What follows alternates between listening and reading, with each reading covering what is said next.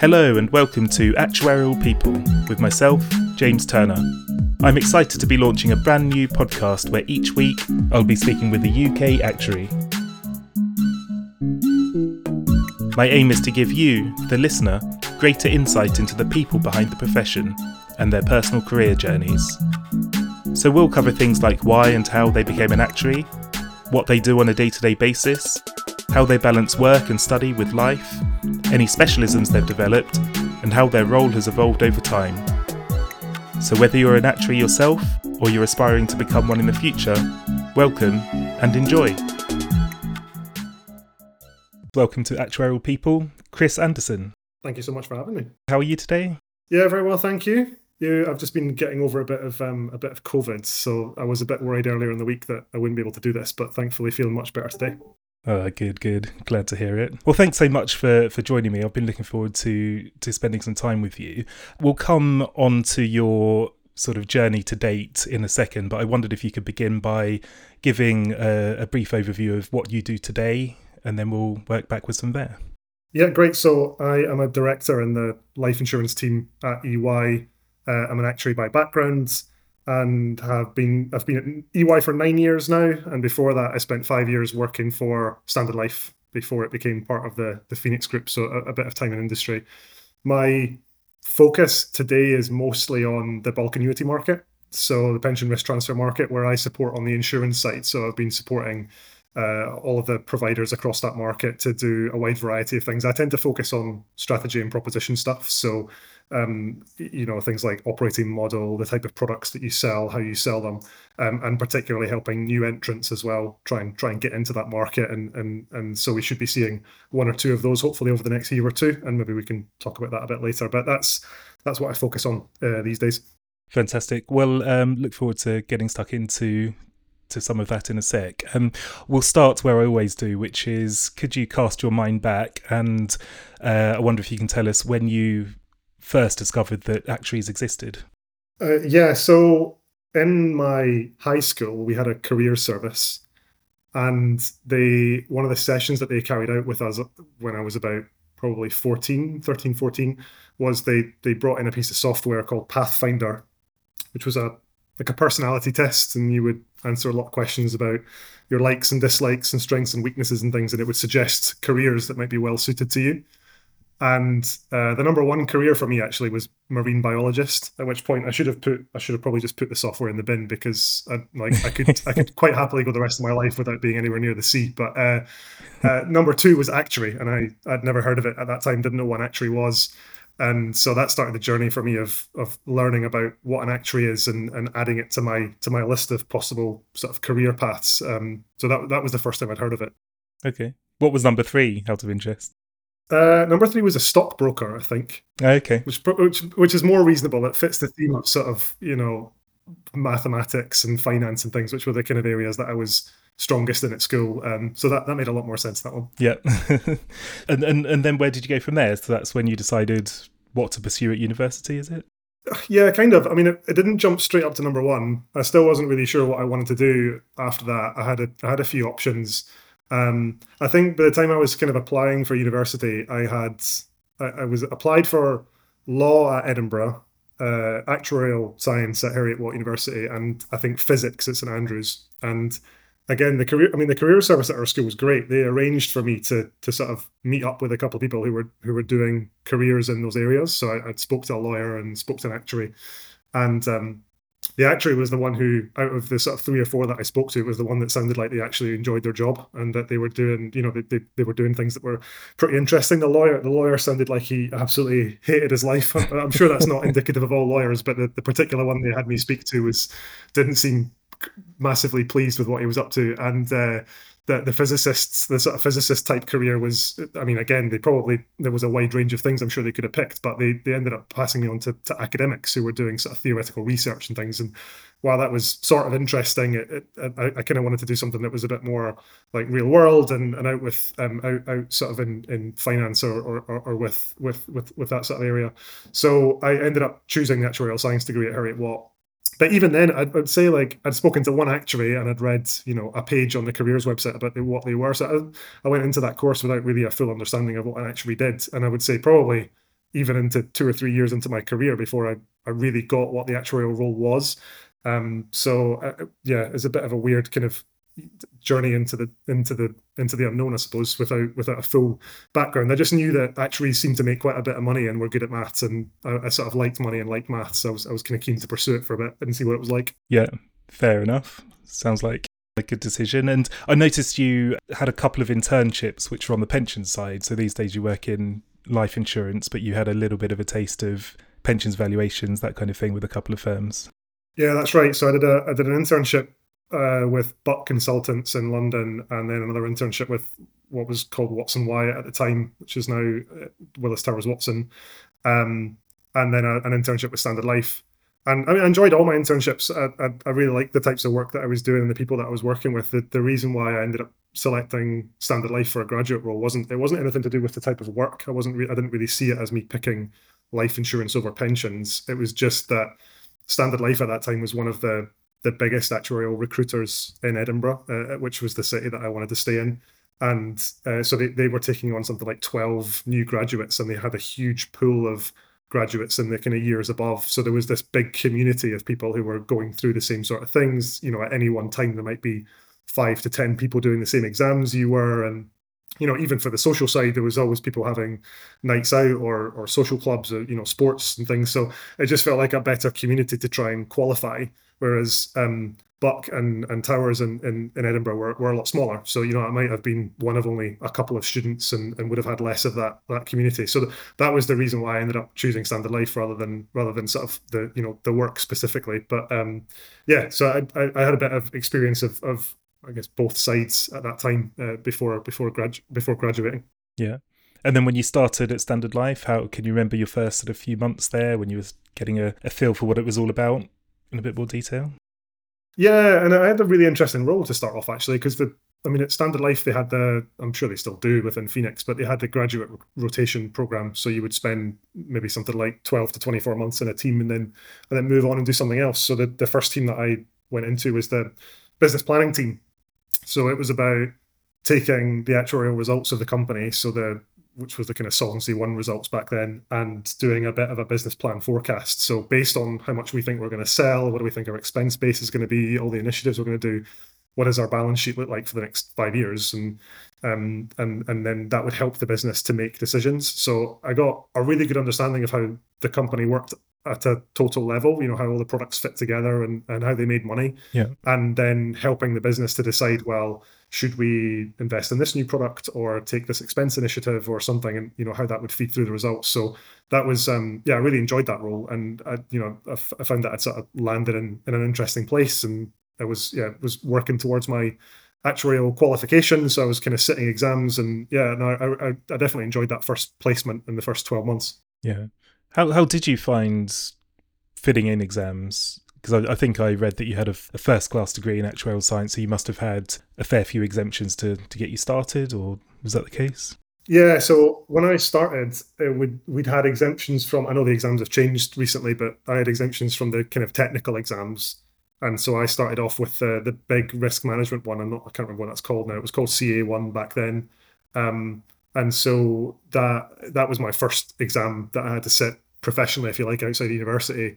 Uh, and it was it was difficult, I suppose, because you're going from an environment where at university you're being spoon-fed the material on a weekly basis and, and, and given things on a regular cadence, to then in the professional setting where they, you know, they basically give you the books and they say, right, well, see you in six months for the exam, and you might get three or four tutorials or something on the way through, but there's, you know, there's much more emphasis on you having to manage your own time and manage your way through the material at your at, at the right pace.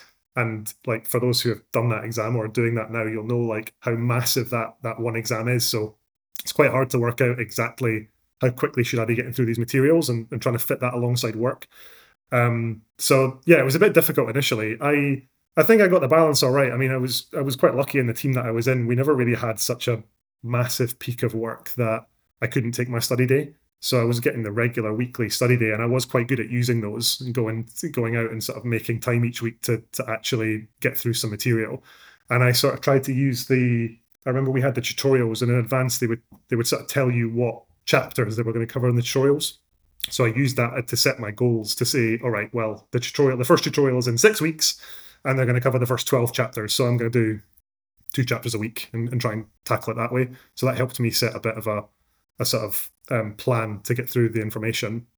Uh, yeah, it seemed to work. And I, I was only, I was lucky in that I only ever had, I did sort of one exam at a time. So I know that's even more difficult for some people who are having to balance two or three exams, and especially the technical ones, and, and try and work out how to balance those off against each other. But because I was sort of straight into the later ones that are quite big, I just did one at a time. And that, that helped me in a way, because I could just focus on one topic. Yeah. Yeah. Okay, fine. And in ter- if we go back to the, the role, so you spent, was it a couple of years on the sort of business forecasting team, the planning team, and then because of the rotation scheme, did you have to rotate out, or you wanted to experience something else after a couple of years? Uh, I don't think you got an option at that time, actually. I think you had to rotate when, when your sort of time to rotate came up. So I, I think I spent eighteen months there. Then I moved into the uh, the sort of capital planning team, which was, uh, I guess, much more traditionally actuarial. It was looking at, so, you, you know, you would run your big, accurate solvency calculations maybe once every six months because they were a really sort of complex, uh, you know, messy model that would take quite a long time to get an answer out of. And the capital planning team was trying to effectively forecast in between those six monthly periods, like where were we? So what is our what is our solvency likely to be now that we're one month later? So you would you would do things like look at how economics had moved, you would look at how much new business had come in, all these types of things, and you would try and roll forward your your solvency position on a monthly month by month basis um, to help the business again make decisions to to understand where they were. So That was a that was an interesting team. The other big thing that we did in that team was we we sort of set the value of the dividend. So we worked out how much of a dividend that could be paid each year based on the on the uh, the, the solvency position that we had and and the, the excess over that. So that was an interesting team. I spent eighteen months there as well, and then rotated into my I guess my final rotation. I, and at that time I sort of qualified was uh, the the sort of platform pricing team.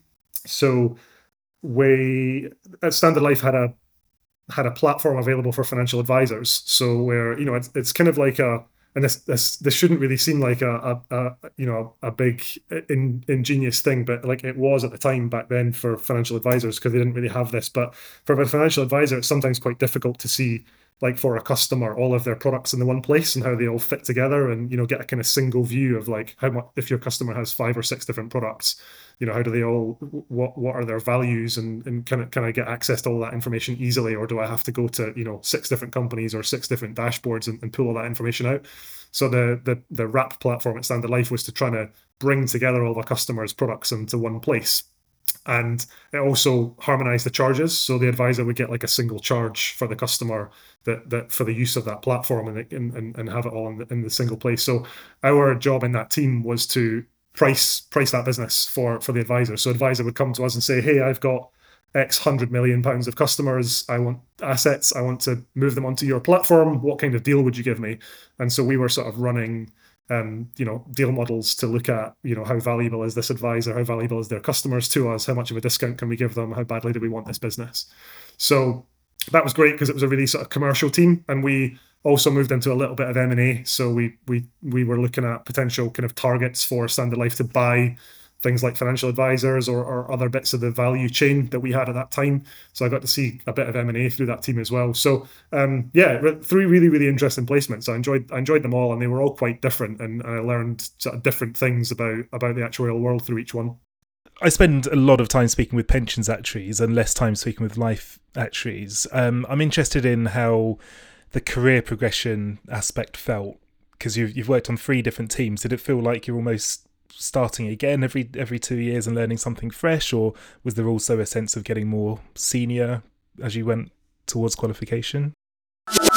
Hi guys, we'll get straight back to the conversation in a second. Just a quick reminder that when I'm not recording podcasts, I specialise in helping pensions actuaries with their career moves, and I'd love to help you when the time comes to explore your options. I work with people at all levels, whether you have a couple of years experience through to senior positions. My approach is different to most recruiters. I started my own business last year and work alone, which means I have zero pressure to hit targets and can just focus on giving the best possible help and advice. So whether you're thinking of making a move now, or would just like to understand your options for the future, please get in touch via LinkedIn or email james at turner perkins dot com. Back to the show. Yeah, I mean, I didn't feel like I was getting more senior, I don't think. I felt like I was getting more knowledgeable. I was definitely learning more and, and broadening the types of knowledge that I had across the whole business. But the way that it would typically work at that time on the Standard Life graduate programme, and you know other, others might have done things differently, was that you were effectively a sort of analyst until you qualified, and then you became, you know, an actuary. And when you were qualified, you were then able to take more senior responsibility. So you might be able to kind of look after a team uh, or, or or move up into more sort of managerial type roles. And because I didn't actually spend much time post-qualified in Standard Life, I never got to that position where I was I was running teams. So I was always in the sort of analyst role when I was there, and just um, a, a doer, if you like, and, and and delivering some of the some of the tasks and reports and things that needed to be done. Um, but typically what would have happened is once you qualify, you would then look to move up to a position of, you know, leading maybe graduates or other people who are kind of then becoming in the analyst role to deliver a lot of the work, and you sort of progress up through that way. So, um, yeah, there is there, there, the the diffi- I guess the difference, you know, thinking now into consultancy, which is where I, where I've spent most of my career now, um, in life insurance, you, you the, the, the it's can sometimes be difficult to kind of foster a career path, and sometimes you have to move sideways, because what you're always looking at is each team will have a team lead, and that team lead might be there for quite a long time, and that might be your next progression. So if that person stays there for, you know, several years, you don't get an opportunity to directly move up ahead of where you are. So you might have to move across to a different team doing something slightly different, but where there is a leadership opportunity available, and you can navigate your way almost zigzag through the company as you move up. And I've seen some of my some of my friends and, and the colleagues that I had at that time do that. And so they, they can pop up in very different teams and, and move their way around the business, which is good, I think. You know, they, they get the opportunity to, to see a lot of different things um, as they move to, to more senior levels. Whereas in consultancy where I am now, you can, you know, the it's it's easier to just almost move straight up through the grades because um, because of the way that we structure our teams and the, the structure of the projects. In the example you gave, if you're in a team and there's a head of, and that person's either not going anywhere or, or, or there'll be a moment where they move and there's an opportunity to move up, does that impact the relationship with your peers if, if you're one of a few people at the same level? Do you feel as though you're competing against them, or is that not really a, a thing? Uh... I think it, well, yeah, I think it does. I mean, the, you know, I've, I've I mean, I've seen that quite recently, actually, that, that in, in one of my clients where there was a, you know, a few people going for a role that was, that was one level up. And then when it was announced, you know, the, the other people who were going for that position and didn't get it are now sort of almost in a, not maybe not a career crisis moment, but they're now sort of thinking, well, what do I do now? Because you don't want to stay where you are, right? So you, you you're you're looking for your next step, and that that step that you were you were you had your sort of sights focused on has now been taken away. So you have to find something else. So, um, yeah, that I, I think in some day in some cases it can get quite competitive, uh, and I have seen that. I've not had that firsthand because, like I say, I sort of left that environment before I got senior enough for that to really be a problem for me. Where before I was sort of competing with others for those types of roles, um, and it, there is there is a bit less of that at E Y where I work um, now, but. Um, yeah, it, it definitely can, and I've seen it within clients that, that that can become a problem if there's if there's multiple people who are who've got their sort of sights set on, on one role that might become available. Interesting. Okay, fine. So you you qualify, you're at Standard Life. Obviously, something happens to then prompt you to consider making a move, and and ultimately you moved into consultancy. What what was your thought process? Do you remember what started you thinking about exploring options, and anything in particular that, that put consulting on the on the radar? Yeah, I was just, I mean, I was like mid-twenties at that time, and I'd, I'd worked for one company, I'd worked in sort of two or three teams, and I just felt like I hadn't really sort of seen much of, well, I guess the world, but I hadn't, I hadn't really seen much of the industry or all of the different challenges and things that actuaries could, could sort of get involved in. Um, I was also going through a little bit of a, you know, is an actuary really the thing that I want to be? Uh, I don't know if you want to call it like an early life crisis or something, but I'd sort of spent all this time trying to qualify as an actuary, and the actuarial work I, I kind of wasn't enjoying that much. So the, the the sort of, you know, the bits that you'd call traditional actuarial work, like modeling or, you know, understanding data or, you know, those types of things, I just, it wasn't really for me. And that was becoming quite a lot of my job. And so I just, I thought, well, maybe I should try and explore and see what else is out there and try and work out whether it's maybe it's just this job or maybe it is the career in total, but I should try and find something that gives me a bit more breadth and see if I can find something that I, I do hook onto and that I like. And so the idea of going to consultancy was to to just see a lot more companies, maybe even see more countries, um, uh, see more problems, you know, just just get a, a bigger variety across the next few years of my career, and with a view that, okay, maybe I'll find the thing that I, that I really want to do and that I, that I like doing. Um, so there was there was nothing against Standard Life, you know. I, I mean, I, I, I enjoyed my time there. I just felt like I, I wanted to see a bit more variety, to because I felt like there must be something that I would I would really really really enjoy, and I just wanted to find it. Um, and so, and it wasn't, you know, I, I didn't specifically look to move to E Y. Uh, I applied to a, a few different consultancies at the time, but um, E Y, just I got a I got a really positive feeling from them through the interview processes. I felt like the people that I, I just connected with, the people that I had the interviews with, um, we got on really well. Uh, they seemed like they were in a very good place and that we're growing in Edinburgh, and so uh, I decided to go and, and move there and, and try that. Fantastic. And that this was, you would have joined what, end of twenty fourteen, beginning of twenty fifteen, and you're you're still there, so it was obviously a very good decision. It was, yeah. I mean, I mean, never say never, right? I might have enjoyed something even more, but I do. I, you know, I don't think many people get to say it, but I do actually love my job.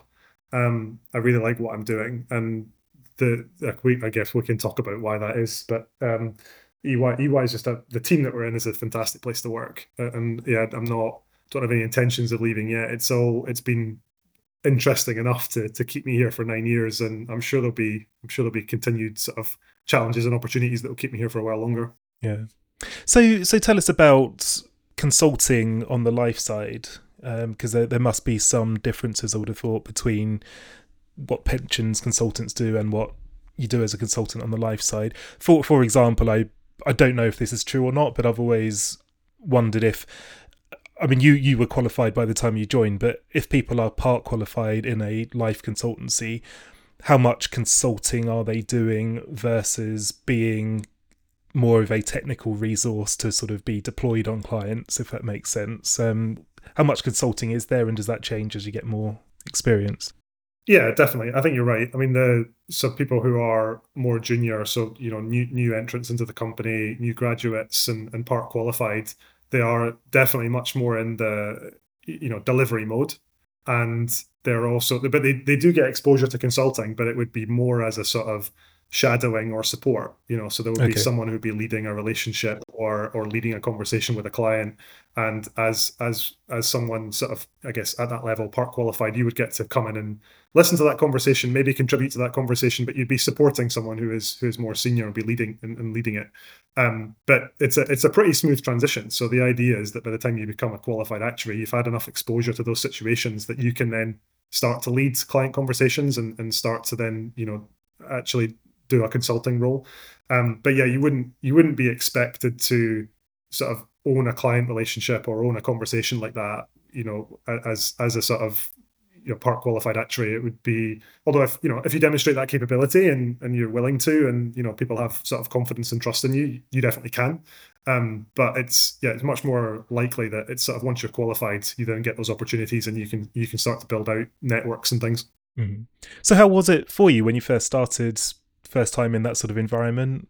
It was really difficult, really difficult. Yeah. I thought I, I actually, for the first six months, I thought I'd made a bad bad decision, and uh, the the reason for that was just, I think that I think the main thing was, and this is nothing again, there's nothing against Standard Life in this, um, but I suppose at Standard Life, I was never really pushed to communicate well, I suppose, because most of the things you were writing in Standard Life were, you know, reports that had been written previously, and you were effectively just updating them for that year, and most of it you were writing for other actuaries who were in the company and knew the company. So, you know, the the kind of requirement to explain things well, I suppose, wasn't as necessary because people already had a very good understanding of things, and most of the time you had templates and stuff to work from where you were, you you know, someone had done it before and you could just update it.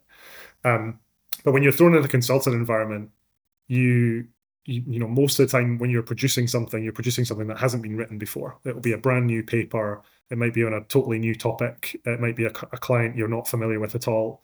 And that sort of how to message things, how to how to understand how a message should be delivered, and set a story out in a slide pack or in a Word document or something from a blank piece of paper was totally new to me, and I was not good at it, uh, and I had to learn very, very fast. And because I because I'd come in as a qualified actuary as well, I'd come in at a at a senior enough level, you know, I was a sort of manager grade within E Y, where you're expected to be able to do those things. So it, it wasn't like it was a nice safe space for me to, you know, learn and grow and make mistakes. I was kind of, you know, I was expected to be able to sort of, you know, handle that sort of thing and deliver good messaging. And so I had to, I had to learn very, very quickly. And, and I made lots of mistakes early on and, and learned from those and tried to get sort of coaching and help from others. But, you know, coming through the end of it, it's made me a massively, a much, much better communicator. Like I, I probably learned more about communication in the first year or so at E Y than I had in, you know, my whole previous career and, and up to that point, um, just because of the, you know, being forced to to to go onto that steep bit of the learning curve and and and deliver things like that. So yeah, it was very difficult. I felt I felt quite exposed for the first twelve months. I, I came from an environment where, you know, I thought I was technically quite uh, good. You know, I'd learned lots of stuff over four or five years. I, you know, I knew a lot about a company, so I was I was fairly competent and capable. I could do most things probably in that company that I'd been asked to do on a delivery level, to going into this new world of like companies, problems and things that I'd never seen before, and then not really having the the skills at the right level to deliver on it and having to just pick that up really fast. But um, yeah, I got there in the end, but it was a tough, tough first year. Yeah. Is there anything you would have done differently? Or if, let's say, someone else is about to make the same move as you, is there anything you would advise them to do in their first couple of months to maybe make that transition more smooth? Uh, I think it's probably just, I think trying to find sort of friendly coaches and things early is helpful. You know, pe- people who are a bit invested in you doing well and, and being able to deliver and are happy to support you in doing that. I mean, it took me a bit of time to find those to to find those coaches. And once I had them, and once I had people who were, you know, I knew they wanted to help me and that they wanted me to do well and that they would sort of make time to support me, that was what made the big difference. Um, so, yeah, I think just trying to find those connections really early is, is probably the biggest thing to do to help. Okay. We'll, we'll talk about the specifics of what you do work-wise in a, in a bit, but more broadly speaking, I'm interested in the career progression. So you joined as a manager, you're now a director, you you head the life office for, for Scotland. Um, was that always your plan, sort of going the people management direction? Uh, no, not really. And I've never, um, I've never, I don't know if this is a, you know, different to other people in, in these situations, but I've never really had much of a long-term plan. So I didn't, I didn't come into E Y thinking I want to be a partner or I want to be director or I want to head the Scotland team or anything like that. I, it was never a sort of, I've never looked ahead more than probably a year or eighteen months. So what, what I tend to do is look at, do I enjoy what I'm doing now? Does it tick the boxes that I want I want it to tick? And then I look at, you know, the sort of the next thing, and, and it's kind of what is the next opportunity that I could aim for? And and then if I like the look of that, I'll I'll start setting a plan in place to move to that next step. So yeah, yeah. So when I came in as a manager, to be honest, the, the main thing was was looking at the senior managers who was then who were the next grade above me and saying, does that look like something that I want to do? If that's something that I want to do and I think I can do it, how do I get there? And then putting a, a bit of a plan in place to get to senior manager. And then once I got senior manager, it was then about director. And then the director, you know, as, as about the same sort of time as I was going through the senior manager grades, the opportunity came up where the the head of the Scotland team was was going to be retiring, and, and we knew that sort of a couple of years out. And so then again, it was, is that is that an opportunity that I think I'd like to pursue? Uh, and if so, how do I get there? And and and and so I decided that that was something I wanted to aim for. Um, so yeah, I've never I've never really had this kind of long-term trajectory. It's const- it's just looking at, I don't know, the next shiny thing on on the path, and is it something that I want to I want to chase after or not? Job titles mean different things in different companies. Could you give us a feel for, in your view, the difference between a manager, senior manager, director, and so on? Yeah, so, and it, to be honest, they can, they can mean a lot of different things within E Y as well. um, there's there's not like a single job description, but in general, a manager would be someone who is looking after one project. So they would typically have, you know, they'd have one main focus. They might have a couple of projects in in, in practice, but you'd normally be running one piece of work, and you might have a few uh, junior people supporting you to deliver that project. You might also be owning some uh, some client conversations through that project. So you might be the lead contact day to day with a client uh, to support them through their problems. You might be starting to do bits of business development. So um, you know, going out with more senior people to talk about opportunities and talk about, you know, go and, I don't know, meet a C F O for lunch and have a bit of a chat about what their problems are and, and think trends in the market. But you'd be sort of supporting others to do that. Uh, as you move up to senior manager, you then, you, the distinction becomes you'd either run more complex projects. So you might have one project that's very complicated, you know, with multiple work streams and multiple things, and you'd have sort of managers and teams underneath running bits. Or you might have a portfolio of projects. So you might be across sort of three or four different different projects at any one time. Uh, and you would then probably be then leading the client relationships on, on, on the business development side. So you might actually be going, speaking directly to to people about um, a, a, a, those sorts of conversations around opportunities, you know, issues they're having, you know, solutions that E Y could bring. Um, as you move into director, Uh, it becomes, you know, the, the, the focus just tilts again more towards business development and, and away from delivery. So most of the time when I'm doing delivery now, it tends to be um, reviewing things or helping kind of set initial direction. I'm not typically involved that much in the day-to-day anymore. Um, I'm used more as a kind of support or a coach as as, as teams move through things. Um, and I'm much more out in trying to take a whole, like maybe a whole solution. So, for example, me running the bulk annuities consulting work that we do, so I'm responsible for that whole solution and taking that out to the market and, and all of the work that we do across the market in that area. Um, you can also be responsible for like an entire client at that area, at that at that level as well.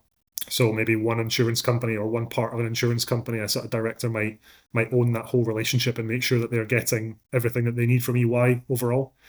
Uh, and then the level above that is is partner, and partners are the ones who take the ultimate responsibility for what what we deliver. So they would be signing everything basically, so that every deliverable that we put to a client has an E, has an E Y partner signature on it, and so they would be the final levels of review and challenge.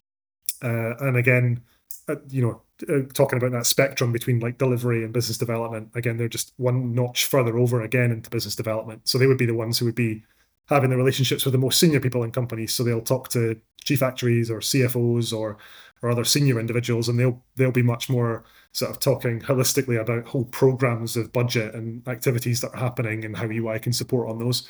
Uh, and they tend to bring in bring in the most of our revenue at, at partner level. So that's a sort of distinction that we have of the of the grades in our team. Cool. And in your role as head of Life Actuarial, is that referring to the more sort of people management, career development side? In Scotland? Yeah, yeah. Yes, yeah, yeah, that's right. So, um, yeah, so we have a team of, we've got about twenty-six actuaries in Scotland, uh, hoping to get up to thirty by the end of the year, by the time we have our sort of new grads come in and things. Um, and yeah, my my responsibility is to make sure that two things. One, the clients in Scotland are getting what they need from E Y. So there are a number of clients who are kind of based up here. And so we want to be supporting them and making sure that they're getting the right conversations, that we're going out to see them face to face, that we're, you know, the projects that we're running up here are going well. And then the other thing is the team. So does the team, you know, do they have what they need? Do they have, you know, are they on the right career paths? Are they feeling motivated? Are they getting the right opportunities? Um, so yes, yeah, it's, it's a sort of mix of, of people and market that I, that I look after up here. Yeah. Do you enjoy the people side? I do, yeah. I really like it. Yeah, I didn't. I didn't think I would actually, but um, the more I've sort of been responsible for for teams uh, in E Y, I do. I I, re- I really enjoy trying to make sure that, you know, people have a positive experience when they're working on the project, um, and so yeah, it's something I really want to keep doing. And that was, you know, I think maybe a few years ago, if that role had come up to lead the Scotland team, I mean, I, I wouldn't have been ready for it back then, but if it if it had come up and I was ready for it, I'm not sure I would have taken it, say, four or five years ago, because I hadn't really appreciated the sort of that people sort of development and coaching role, and, and I, I don't think I enjoyed it that much back then, but it's something I've really grown into and that I enjoy now. Um, so yeah, I probably, to, to be honest, in some ways I prefer that over delivery. Like I, I think there's a There's a um, so there's a quote that I really like from Simon Sinek, who's probably known to quite a lot of actuaries, who does a lot of this sort of um, leadership and communication and teamwork coaching and things. And he said that leaders are not responsible for the results. Leaders are responsible for the people who are responsible for the results. And so, like, a lot of the time I think about my job that way now. So I'm I'm not really responsible for, you know, all this technical analysis being correct, because I can't be. It's impossible for me to do all of that and check every single piece of work and, and or deliver every piece of work. I'm responsible for making sure that the team understands what good looks like, are motivated, have the tools that they need to deliver, you know, are getting the support that they need if, if problems happen. Um, and so, you know, my, my focus is much more on the on the people than it is on on the actual content these days. And, and I enjoy that a lot. Yeah, yeah. I uh, I think you posted about that on on LinkedIn. I guess, yeah, I one of the reasons I got in touch was because of some of your more recent uh, LinkedIn posts. There was another one that I don't have in front of me, but it was some advice around, um, I think you draw a line on a bit of paper and you put the things that you love about your job and the things that you on one side, and you put the things that you loathe on the other side, and help to to sort of use that as guidance. So I, I, I, I could see you maybe implementing some of that stuff with your with your team. Yeah, it, it, I mean, the love-loathe list is something that Uh, has actually helped me to love my job. When I did say, like, I love what I do, I mean, part, part of that is uh, from having done that exercise a few years ago and then tilting myself towards the things that I do I do really enjoy. Um, so yeah, I, there's and a lot of those, you know, those LinkedIn posts are interesting because they come they come from uh, and some others who listen to this might have this as they move through their careers as well. But, like, you know, you get you get taught a lot about how to be a sort of good actuary. So you you can get taught a lot about how to, you know, deliver modelling work and write reports and and and do all the sort of delivery pieces. But as you move up, then, you know, that that then causes you to get promoted. And when you move up to the the, the roles where you're kind of leading people, no one really teaches you how to do that very well, I don't think. At least, you know, I've, I've not had experience of great sort of coaching in that area, you know. And so you you're almost left a bit on your own as to how should you lead a team and how should you, you know, how should you deliver that? And so I, when I started to get into those roles, particularly sort of senior manager level within E Y, when I was starting to look after bigger teams, I just had this huge, like, imposter syndrome. It was like, I'm going to get found out here. Someone's going to, you know, realize that I'm terrible at this. And I, you know, I had no idea what to do. And so it started this, um, I, I just, I just started to try and learn a bit about it. So I, I picked up books by people like Simon Sinek and others, and a, a bit of a library of just ideas around how to do this sort of thing. And and and so I've I've kind of been adding to that library over time. I really enjoy learning that sort of stuff and trying to implement it and see kind of what works well and what doesn't work well. Um, and so when, when yeah, when I started doing a bit of sort of posting on LinkedIn, I just thought, well, I'll just share some of these things and see if some of them land, because it's stuff that's helped me over the last three or four years. And as I said, I don't think people get a huge amount of that in companies, you know, and so, you know, if I can, if even a couple of people read it and go, oh, that's interesting, I'll try that, then that'd be quite nice if I've been able to sort of ripple that out a bit further and and, and help someone else. Um, so yeah, that's where that came from. But I, um, if anyone, I'm always interested in other sort of book or podcast recommendations. If anyone has them, then please, please send them to me. Yeah. um, and, and, and in terms of LinkedIn, what's your relationship with LinkedIn? Are you sort of Are you conscious that you want to put posts out? Are you trying to build a, a bit of a brand for yourself on there, or is it just something you, you do every now and again? Uh, so I I was mostly uh, just a sort of receiver of LinkedIn information until maybe six to nine months ago. So I would just I wouldn't post anything. I would just, you know, go on there and and and see what what others were up to, and mostly use it as a source for news. You know, like, that's quite helpful if you follow the right people and the right news sources. You can get a lot of good information about your industry and stuff. So I was using it that way. And then at E Y, we in our team we decided to start doing a bit more of a campaign around certain topics. So we we wanted to just be a bit more visible in the market around some things. Um, and one of those things was identified was bulk annuities, because as as your you know as your listeners or pension industry actuaries will know, like, the, the bulk annuity market has absolutely exploded over the last twelve, eighteen months. And so that was something where we said, right, well, let's get a bit more content and engagement out there with our network and and see if we can, uh, you know, well, we'll just see what happens. It, it might turn into nothing, or it might it might give us some more new opportunities and, and, and conversations that, that will help us. So Uh, I was identified as a as a person who could put out some of that content. We talked a little bit about how that would work, and I actually ended up getting some LinkedIn training uh, uh, E Y internally around, you know, how to write content in a way that is engaging, and even things like how often to post, and, and you know, how to make sure that you, you're following the right people to do that and get, get your messages out. So it started from there. And then they said to me, you know, I, I was sort of asking, well, what should I post initially? And they said, well, just post something that actually means something to you. You know, just start posting things that you genuinely care about. And so that was when I started to then think about, well, maybe these sort of, the, the sort of leadership and communication books and stuff that I've been reading, and some of the lessons I've taken from those might be a good place to start, and people might like reading that sort of stuff, or they might not. And so what you'll tend to find is, like, I maybe post once a week normally, and it'll be a mix of either something that I've read and that I liked and that I think other people would, you know, would benefit from, or it'll be some, you know, big piece of news in the bulk annuity market that, um, again, I think people would find interesting, but I'll always try and add my own take on it. Like, what, what do I think this means? Um, and so, yeah, I've seen engagement sort of steadily tick up over the last six months, which has been nice. I've had a lot of conversations and things that have come out of that. People have reached out to me to ask to have to have chats about stuff, and and um, and you know, we've we've picked up some good E Y opportunities as a result as well. Uh, so yeah, I think it's going well. I'm not, you know, I'm not super prolific on there. I'm definitely not posting every day. Like I say, it's it's maybe once a week or so, but um, it, it feels, you know, it's a, it's nice for me because it's a manageable level of content. I don't feel pressure to put stuff out all the time, but also it does feel like it's getting engagement and people are, are interested in it. So yeah, we're, we're trying, try and keep that level of information going, I think. Yeah, yeah. Well, I certainly enjoy your posts, and if anyone's listening, I'll put a link to your profile in the notes on the podcast, and, and hopefully they can follow you, get Great, in touch, and, and so on. So, specialism. So, remind me. So, is is bulk annuities? That's your main focus. Do you do other things as well? Um, I guess what I'm interested in is, if so, how do? What was the journey like to becoming a specialist in in the bulk annuity market over time?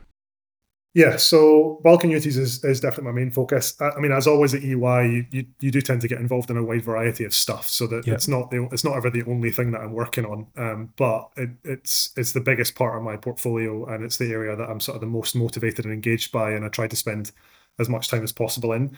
Um, the the way it started, it was probably I mean it was more by luck than by skill. But in I, I did a lot of work when I started with an E Y on the Solvency two matching adjustment, which is probably not going to mean much to your pensions listeners, but your your life insurance listeners may know about that. But the, it was effectively, uh, um, when the Solvency two rules came into force for insurance companies in twenty sixteen, it was uh, the, the matching adjustment was a was a increase that they were allowed to apply to their discount rates, mostly for annuity business. So that allowed them to hold lower liabilities and lower capital for that business. And there was a lot of sort of strict requirements around how and when you could apply that. And uh, you had to apply to the regulator to to be allowed to use it.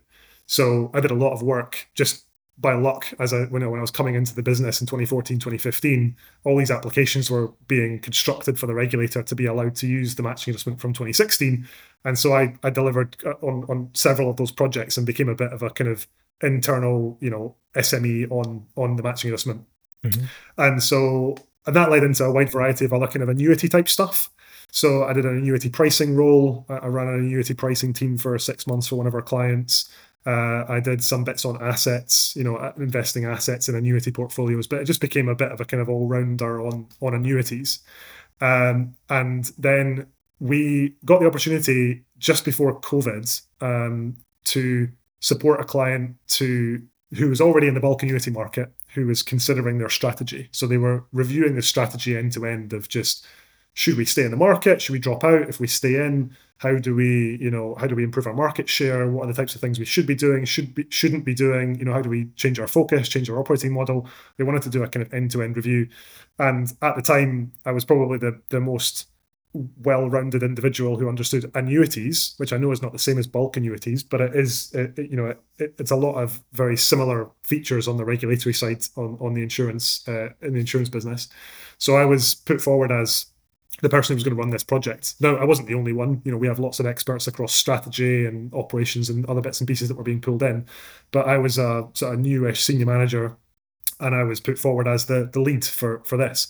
So I got to run that project, and it was, I mean, I loved it. It was just a really, really interesting project, not only because of bulk annuities, but I, it was my first sort of proper strategy project.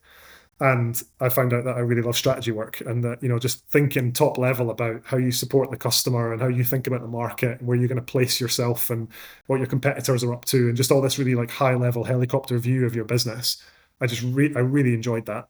And so that was a two year project, and I got to see the full kind of end to end of bulk annuities, uh, everything from, you know, how do you go out and actually talk to E B Cs and trustees about your product, all the way through to kind of back-end administration for the customers and, and, and you know, when they become individual clients through buyouts and stuff. So um, then uh, you know, the market started to pick up, and we started to get a lot more requests come in from clients for support for bulk annuities. And I just, because I'd done that project, I was just the natural person that was then going to support and lead these things, because I had the, I then had the biggest knowledge across bulks. Uh, and as the markets got bigger and bigger, we've just grown the team, grown things out, and I've just maintained that role of, you know, just being across as much as I possibly can and, and trying to build build things out for E Y. So yeah, a little bit of luck at the start, but uh, because it was something that I really enjoyed while I was doing it, I was just super motivated to keep le- learning, to keep working on it, to keep finding new opportunities, and we've sort of built the team out from there. Yeah, yeah, that's really interesting. Um, If people work on the pension side, they'll they'll have a you know a certain view of what it looks and feels like to to specialize in bulk annuities, but the obviously what they're doing is is very different to what you're doing. Um, you gave one example of the type of ways that you can help your your clients from a life insurance perspective, I guess, if I put it like that. Um, without giving away, I'm not asking for company secrets and stuff, but could you give sort of a high level overview of the different ways that perhaps you you do help the insurers? Uh, yeah, so um, there are a few ways that we would help bulk annuity providers. I, I'm trying to think of the sort of categories that we can bucket it into. Um, so, for, I mean, the, the biggest sort of chunk of our work in bulk annuities at the moment is new entrants. So, you know, there are a lot of companies who are thinking about entering this market, uh, and and because of the, the sort of severe increase in volumes and demand, um, and potential unmet demand. So when we are supporting a new entrant, where we could be doing anything from, you know, if it's a brand new company that doesn't even exist yet, we could be doing things like regulatory authorization. So helping them to tell their story to the F C A and the P R A about their business plans and how they're going to run the business, um, and to get them authorized.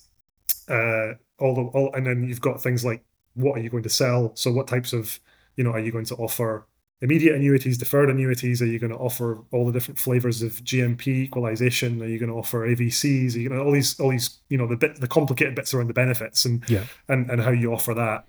Um, and so that that's the sort of strategy and proposition piece. And then you've got a, you know, building the business. So actually, then moving on, once you've once you've agreed and got authorized, you have to actually set up teams. You have to actually have a pricing team. You have to have a actuarial model to run the to run the numbers. You have to have a ledger, you know, all this stuff. So there's like general building of a business. So that's the biggest chunk of it at the moment, is, is support to new entrants.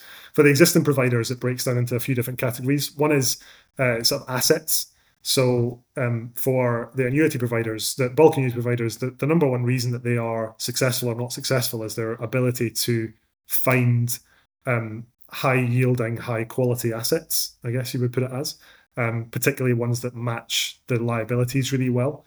So E Y's got an, a, a brilliant investments team that uh, that we work really, really closely with. And, and so we support bulk annuity providers to find new assets and to then onboard them and, and manage them in their portfolio. So that's probably a big, you know, a really big chunk of what we do. Um, the, the second one is uh, capital. So, you know, the the, uh, the, the you will have a, a big capital requirement to hold over and above your liability. And the extent to which you can manage that capital better than other providers might mean that you're more competitive than them. So that could be things like reinsurance. It could be, you know, having a more sort of detailed model that allows you to kind of better understand your risks. It could be hedging, you know, use, using assets to hedge out particular risks. So kind of capital management is another big bit of what we do.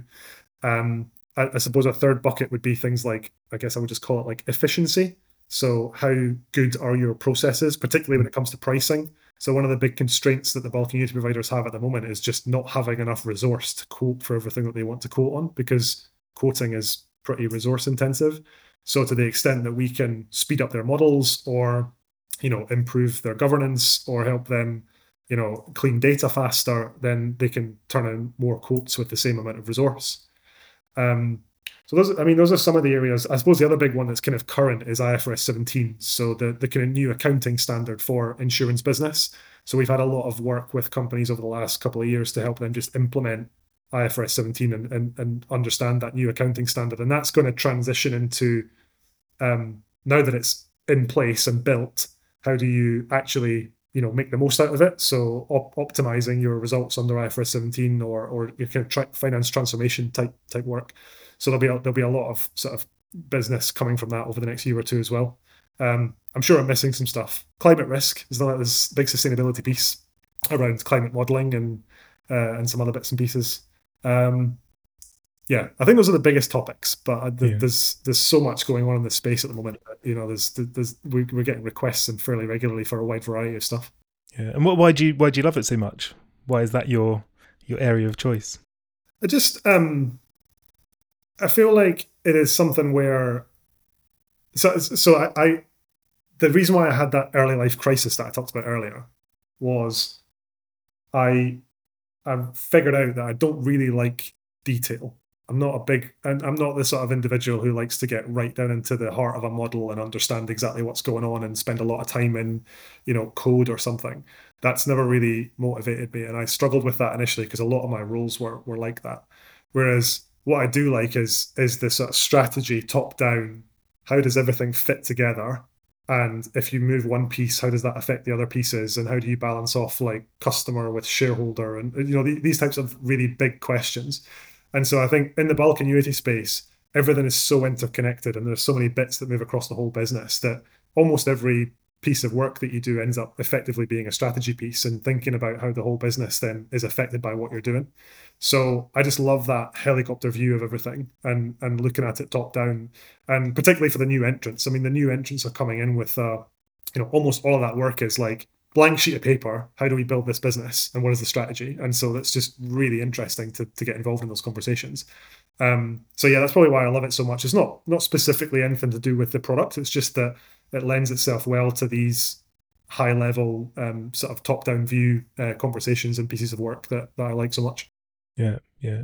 So you've worked for a life insurer, and obviously you've spent most of your time in a consultancy. There may be people listening to this who are perhaps finishing up at university and starting to think about what direction they want to go in. Do you have any advice for people in terms of how they might go about working out what's the best environment for them? Um. So as I have went through my career, I think that this the, the sort of enjoyment I've had in my job is much less correlated with the subject matter, is much more correlated with the people that I get to spend my time with.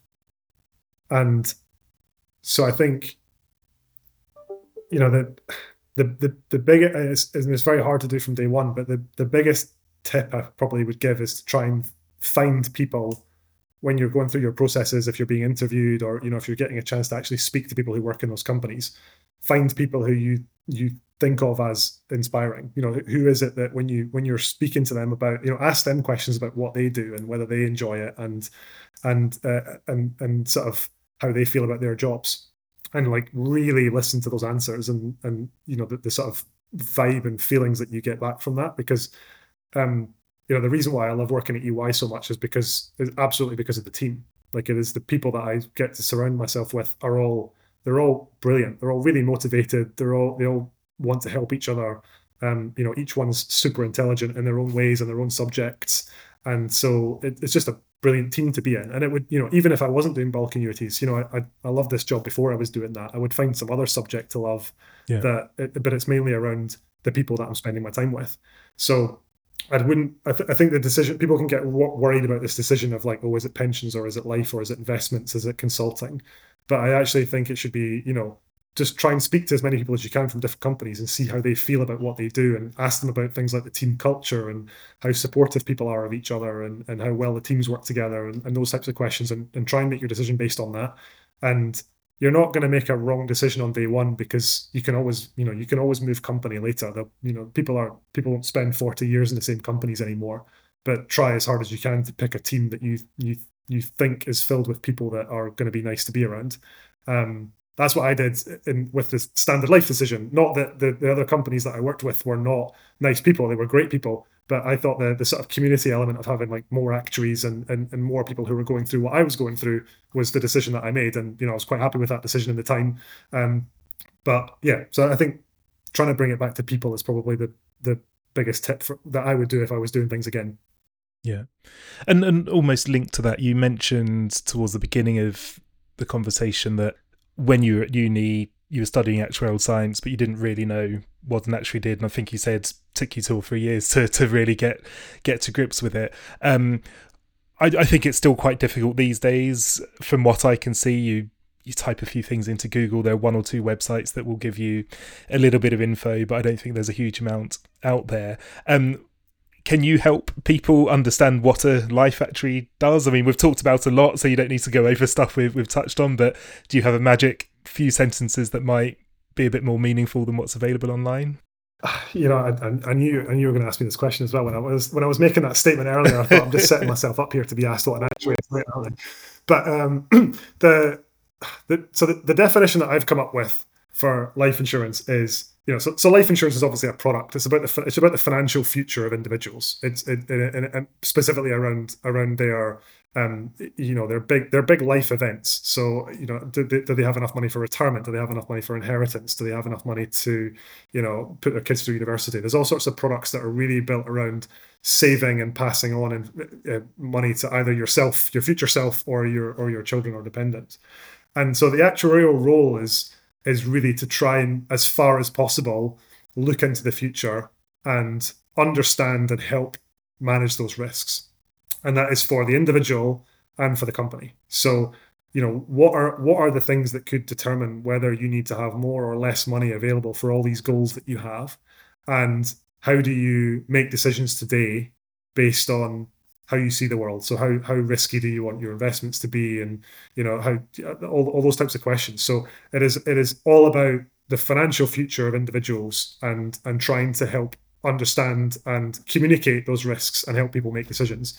Um, and so yeah, so that that's how I see life insurance actuaries. Um, there's obviously a wide variety of stuff that you can do within that umbrella, and I think actuaries should be doing more things than they than they are actually. I think that the skill set lends itself to to a lot more. Um, roles than we sometimes pigeonholes or pigeonhole ourselves into, but that yeah that, that would be a life actuary for me. Okay. um I usually finish with the same three questions. The first one I feel like we've touched on. It's usually what advice would you give to someone starting their career, and, and I feel like you answered that um a few moments ago. The second question is usually Uh, something along the lines of how does the role of a pensions actuary evolve over time? You're not a, a pensions actuary, so maybe I'll change it slightly and just, just ask you generally your thoughts on the future of the D B pensions market. How's that how's that going to look, do you think?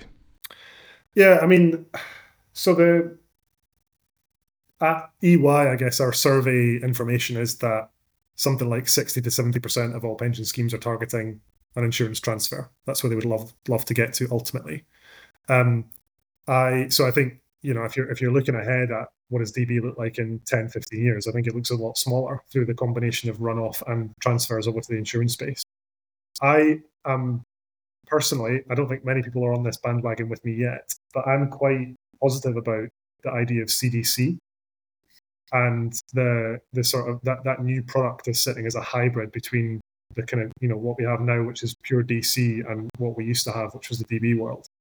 And I think there's a lot of opportunity in that space to create really interesting products that help customers in a much better way than, you know, the, the kind of two extremes that we have now, where the company does not want D B and the individual doesn't really want D C, but there's only two options that you have. Um, so I, I do think that as time moves on, C D C as an idea will grow, and we will get some we'll get some some products that sit in the middle, and that D B actuaries are probably much better placed to support that kind of risk pooling and risk management idea around pensions than, than individuals from the life side. It's probably going to be a bit of a combination of both, but I, I could see that the, the D B pensions actuaries world would move more into the C D C space and, and support that, that that growth. So I'm optimistic about that. I, I really hope that happens, because I do think individuals for their retirement need more options than just D C, which is all we have today. Um, so yeah, I hope it moves that way.